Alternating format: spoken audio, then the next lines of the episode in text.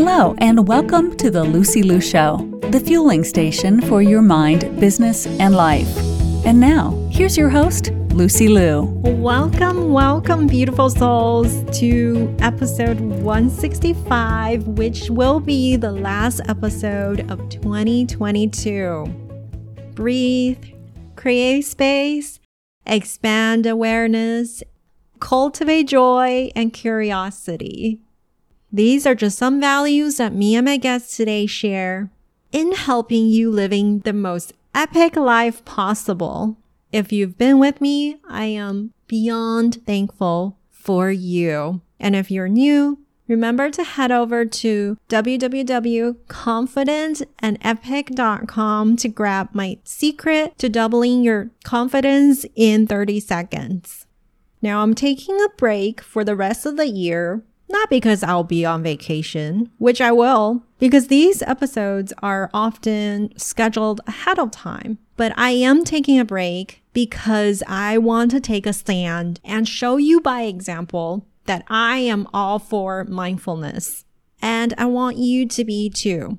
I hope you will be creating magical memories with your family and friends during the holidays.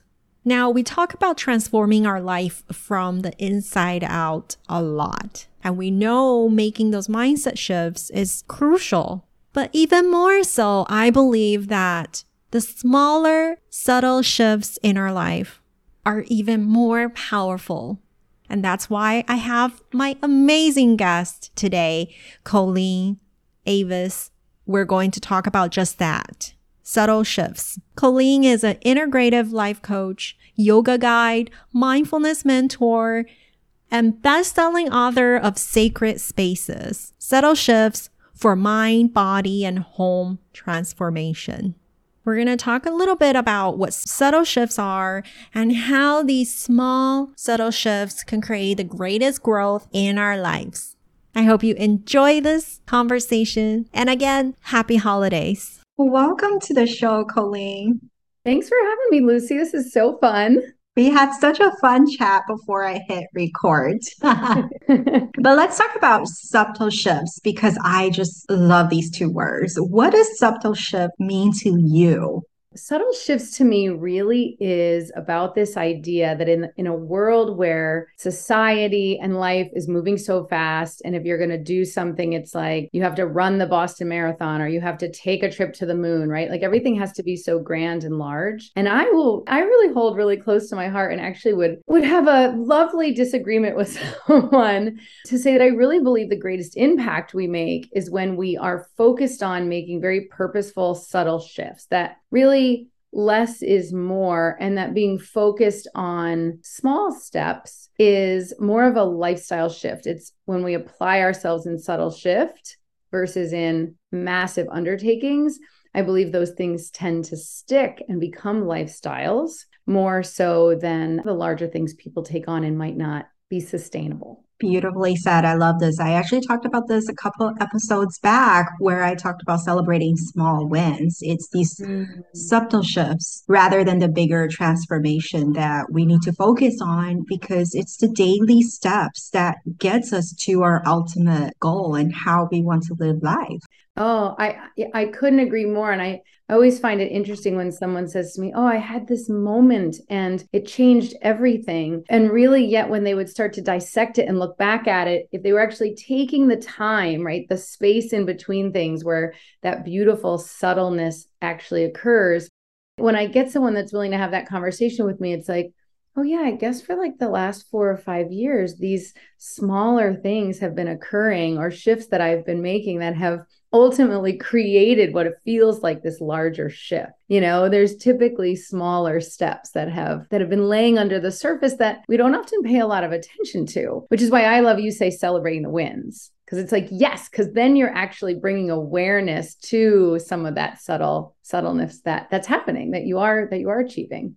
Totally. So which road do you like to take? Do you take the one least or mm-hmm. most traveled? Ah all right, I'm going to be really honest. My my jam is typically vulnerability, although it gets a little uncomfortable. I'm the road less traveled girl. I am the where can I get more out of life by being curious? Where can I bump into different potholes and obstacles in life that require me to be creative in my thought process or dip into something from my past that goes, Oh, have I done something like this before that I can leverage in order to eh, to overcome something or even enjoy something more? Right? We're so focused on the negative oftentimes that I find if I take the road less travel, it forces me to have a few more smiles on my face and think a little bit more curiously about what's going on and what path I'm actually choosing to take. Beautifully said. And I'm totally with you. I'm a least traveled girl too. I've taken Yay. many bald moves in my life, right? People ask, Hey, Lucy, how did you get to where you are today? We took bald moves. We traveled the road that's least traveled. We're different yeah. and it's okay because there's less traffic there. there, there there is, I love that. You're right. There is less traffic. I think too, and you sound like the kind of person who, you know, you're choosing that road less traveled. And in that, you have a type of awareness around the fact that there is less traffic. And sometimes that's good. And sometimes that means, oh, you wish you were moving faster. But just taking that choice of being curious around how it is you want to enjoy and choose the path of life I think is this underlying point that you're making, right? That's like, no, you get to choose. And I think so many people, if you ask them that question, they wouldn't necessarily know because they're just on the path, whatever has been predefined that they've been on for years and years, right? That like hamster wheel type of thing. So, high five to the road less traveled and anybody else that's on it with us.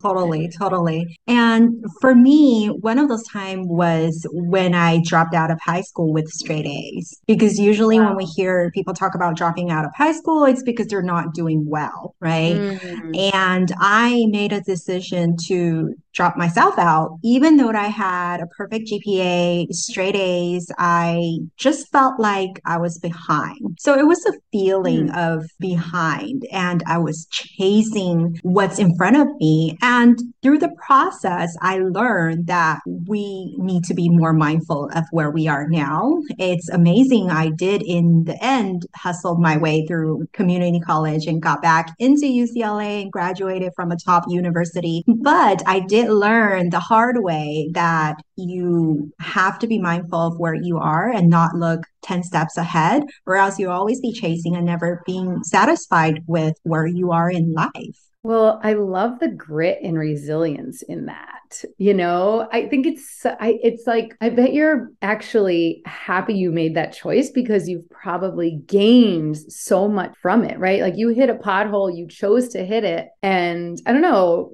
I'm sure you've learned so much from that decision. Yeah, I am really happy about my decisions and it gives you the greatest growth when mm. you hit those potholes, right? How about you, Colleen? What was a very difficult challenge or life obstacle in your life that gave you the greatest growth in life? Oh, gosh. You know, there's no doubt that it was um, at 16 years old, my mom and my brother and I driving up the road to come back to our home. We had take a, had taken a brief vacation. My father was at home working, and we drove up to the house, and everything was gone. My father had abandoned our family. And at 16, with a 10 year old brother, 10 year younger brother in the car, and my mom, who hadn't worked in 17 years, we were all of a sudden like that thrown into a very financially and food insecure position. Not to mention the emotional things that go on with something like that. And I have to say, I didn't have quite I mean, I was very aware of what occurred, right? Because I was 16. So it kind of hit me in the face pretty hard. My six year old brother, we could kind of massage it over a little bit, like what had occurred. And I used to call it kind of like a, at the time, I didn't call it a midlife crisis, but I kind of defined my childhood as that crisis. And everything was defined around I was abandoned. I was abandoned. I built boundaries around abandonment. I built my excuses around abandonment. I built my eating disorder around abandonment. I anything that failed was, well, I was abandoned. Right. And I would say that's my largest pothole. And I wouldn't trade it for the world. I wouldn't trade the grit and the resilience and the opportunity to make a choice not an easy one. It wasn't like, oh, you know, should I go to the Bahamas or the Caribbean? No, it wasn't quite that comfortable. but the choice was I don't want to live in this insecurity. I have choices that I can make. And I now carry a lot of that grit and resilience with me into my life, into my business, and lean pretty heavily into that. So, yeah, that might have been a big whopper, but that is definitely what happened for me and i i'll tell you it's like people will often say to me well how do you like come out of that at 16 like really what happens and i started to really look back at my childhood and start to visualize times where i had a sense of purpose or a moment where I felt like a reward, right? Like what really felt good in me. And I began to identify some of my core values, things that really light me up, things that truly guide me like a compass. And when I started to use things like that, like trust and faithfulness and deep listening to individuals, I really every everything in life really started to pivot I no longer looked at the abandonment as a wound. I looked at it as this opportunity to listen to others, be more compassionate to others, give people an opportunity to be trustworthy and for them to trust in me. And so I really leaned into those key core values as my guide. And I don't know if I ever would have truly set myself up for that type of practice had I not been thrown in that pothole. Yeah. Wow, I'm blown away. Thank you so much for sharing your story with us, Colleen. That was beautiful. And what I picked up from that was that you made a decision to, very conscious decision to no longer let that event in your life dictate where you're going to live, go next and how you're going to live your life. So it was that decision, right? It really was. And I have to be honest, I'm not really exactly sure how that decision came upon me. You know, I think it was a combination of exhaustion, trying to fake it till I made it, trying to be somebody I wasn't.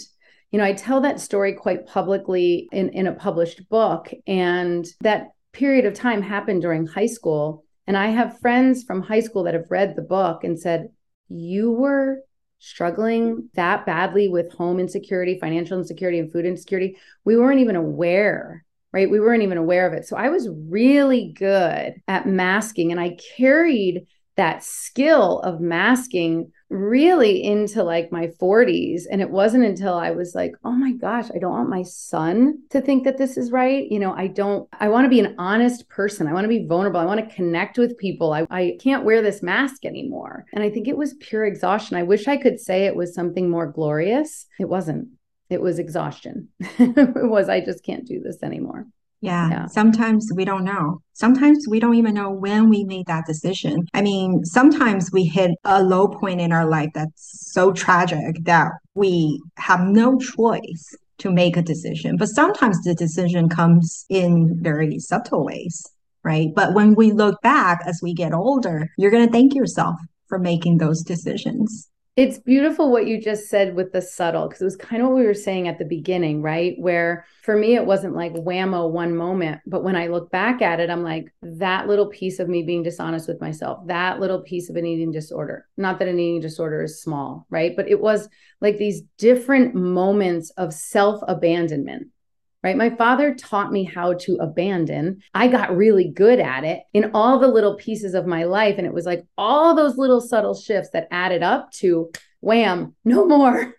right these like death by a thousand lashes like oh no this is this is too painful there has to be another way i was very fortunate to have and still have a loving husband and a loving son. And so I had an infrastructure that had been built, I guess that I somehow created and built, right? That allowed me to feel safe to fall into. You know, I, I recognize that as a privilege. I don't think everyone has that.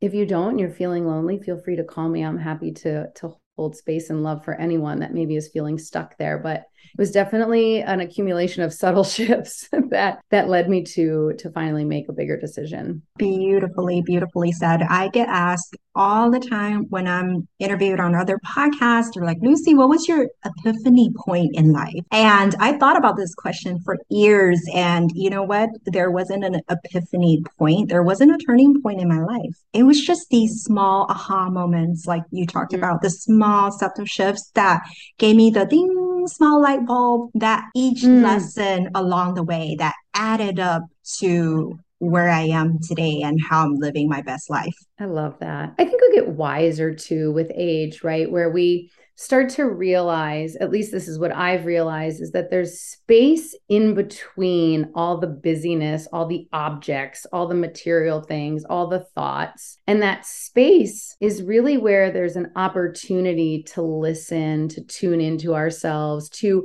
co-create with others, to to manifest, to transmute, to honor ourselves, right? Just to be still and listen. And definitely, at least for me, with age, has come some level of wisdom of being able to i don't know if i'm quite comfortable with it all the time but i'm able to to kind of connect into that silence and go what am i actually really thinking here let me make my wisest subtle shift or decision based on a moment of pause right so subtle shifts with pause become really powerful things Yes. What's your favorite quote that's giving you this wisdom, Colleen? You know, I think it is, and I'm going to cheat a little bit because I always mess up the order of the words. And I, funny, I have this in front of me, and I didn't know you were going to ask me this. Is it comes from a woman by the name of Debra Reble? She's a she's a PhD, and she says forgiveness frees us from the past and opens energetic space for us to create a better future. And the reason that that quote is so powerful to me is forgiveness and acceptance of ourselves and going easier with ourselves, giving us ourselves permission to take the road less traveled, to choose to throw ourselves into a pothole, right? Sometimes we choose discomfort you know and it's okay when we're choosing discomfort if we we know that we have an intention or we know we're going to kind of put ourselves there for a period of time to learn and grow but if we do all of those things and we're constantly beating ourselves up or we're using negative self-talk or we're woulda shoulda coulding ourselves or comparing ourselves to other people it's really difficult to move forward into living our most purposeful lives right to have a full cup so we can also be in service of others and so the key word that Dr. Reble uses there for me is forgiveness frees us. So it's not your fault as a child that you were in a dumpster getting food because you were homeless. It's not your fault that you chose to take a path of leaving school even when everyone was like, "But you're the smartest, Lucy." Right? It's it's a choice that you made, sometimes comfort, sometimes discomfort, and you're allowed to look at that and recognize that it had a role in its life at the time and to be compassionate and loving and forgiving towards yourself in that space. Beautiful, Colleen. Where can we find you? Ah, where can you find me? You can find me at subtle-shifts.com. That's probably the best place. I offer a way to connect with me. I love human connection. I put my calendar out there and say, call me, let's chat. You can find me on Instagram at Colleen underscore Avis underscore be well. Those are the best two places to find me. And I love I love to connect and, and share common stories or talk about roads left traveled and sacred spaces for sure. Thank you. Thank you so much, Lucy. To all the beautiful souls listening, thank you for joining me on this episode of The Lucy Liu Show. When I'm not podcasting, I am coaching high achieving women in life transitions, getting unstuck kissing overwhelm goodbye and living a more joyful and fulfilled life through strategic goal setting and mindset transformation. It would mean the world to me if you subscribe, rate, or share this with a friend. And don't forget to join me for the next episode. Remember, there is always a way, and more blessings are coming your way. For free resources and show notes, head over to lucyliucoaching.com.